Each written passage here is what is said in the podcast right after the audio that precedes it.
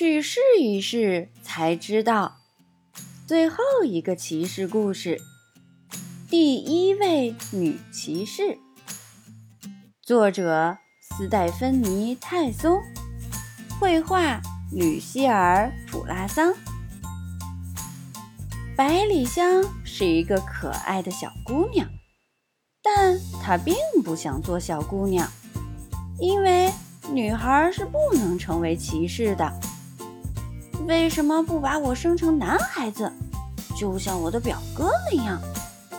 百里香时常问自己的父母。过生日的时候，爸爸妈妈送给百里香一个洋娃娃和一本烧菜的书，但他都不感兴趣。他说：“我想要有一匹战马，还有盾牌和宝剑。”百里香时常在树林里待到很晚才回家。回家的时候，指甲黑乎乎的，衣服也破得不成样子。你到哪儿去了？表哥问他。去森林了。百里香回答道，眼睛里闪着光。你去那儿干什么？我和树的影子打架。到了晚上。他们就打不过我了，都逃跑了。那是因为太阳下山了，影子自然就没有了。表哥嘲笑他：“胡说，是影子觉得我太勇敢了，投降了。”第二天一大早，百里香又会到森林里去和树的影子打架。几年后。村里同龄的姑娘都结婚了，唯独百里香还是独来独往。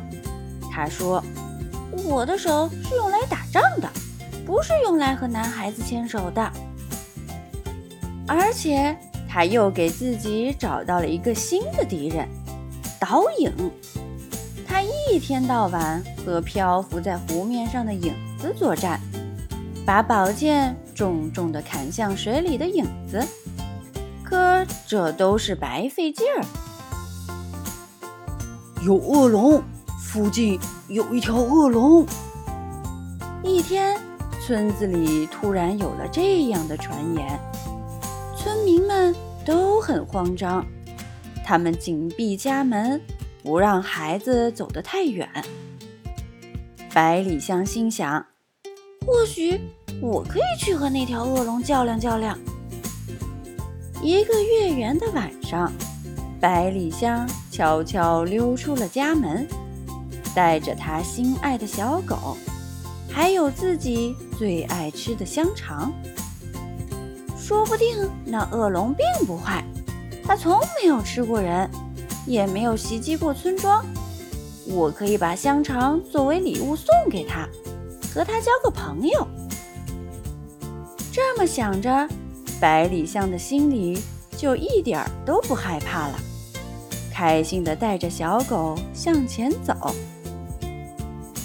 天亮的时候，百里香终于来到了恶龙住的湖边，一条巨大无比的龙浮在水面上，鼻孔里时不时地冒出浓烟。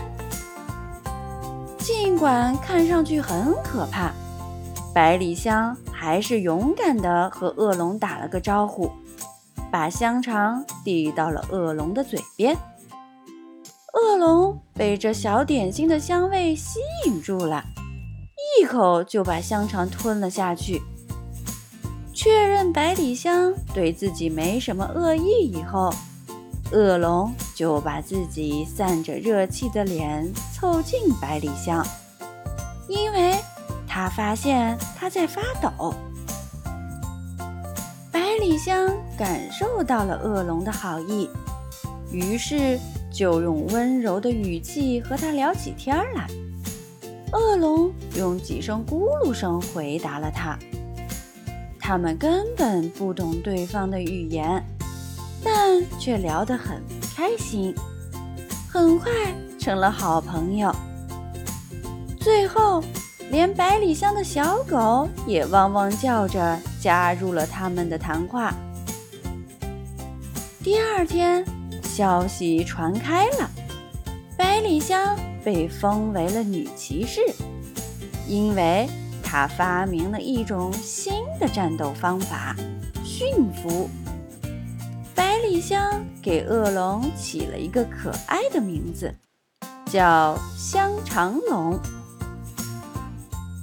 香肠龙住进了附近的湖泊里，这样它就能每天和百里香聊天，并吃到它带来的美味香肠了。